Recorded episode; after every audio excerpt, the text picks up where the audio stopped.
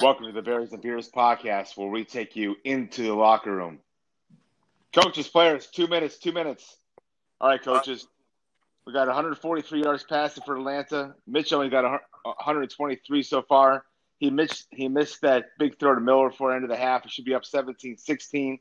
Montgomery only seven seven carries, 11 yards. What adjustments we need to make, coaches? Coach CZ. I want to see some defensive adjustments for sure. Um, our DBs, as good as we talked about um, them, Fuller and Jaylon Johnson, we I, we got to see more out of them. They're getting beat. Um, they're leaving guys wide open. Our defensive line, a little bit of pressure here or there. I think we got hosed on a few calls there.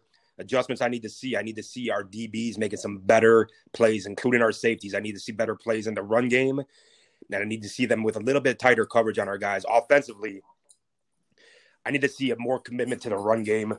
Um, we started off strong, running the ball, and then out of nowhere, we vacated and started going five wide. We need to eliminate that nonsense. We need to be more dedicated to the run, and we need to hit these guys when we have the opportunity. Mitch has to be better at making these throws. So the adjustments I want to see is a better commitment to the run and more true play action. Enough of the five wide, true play action.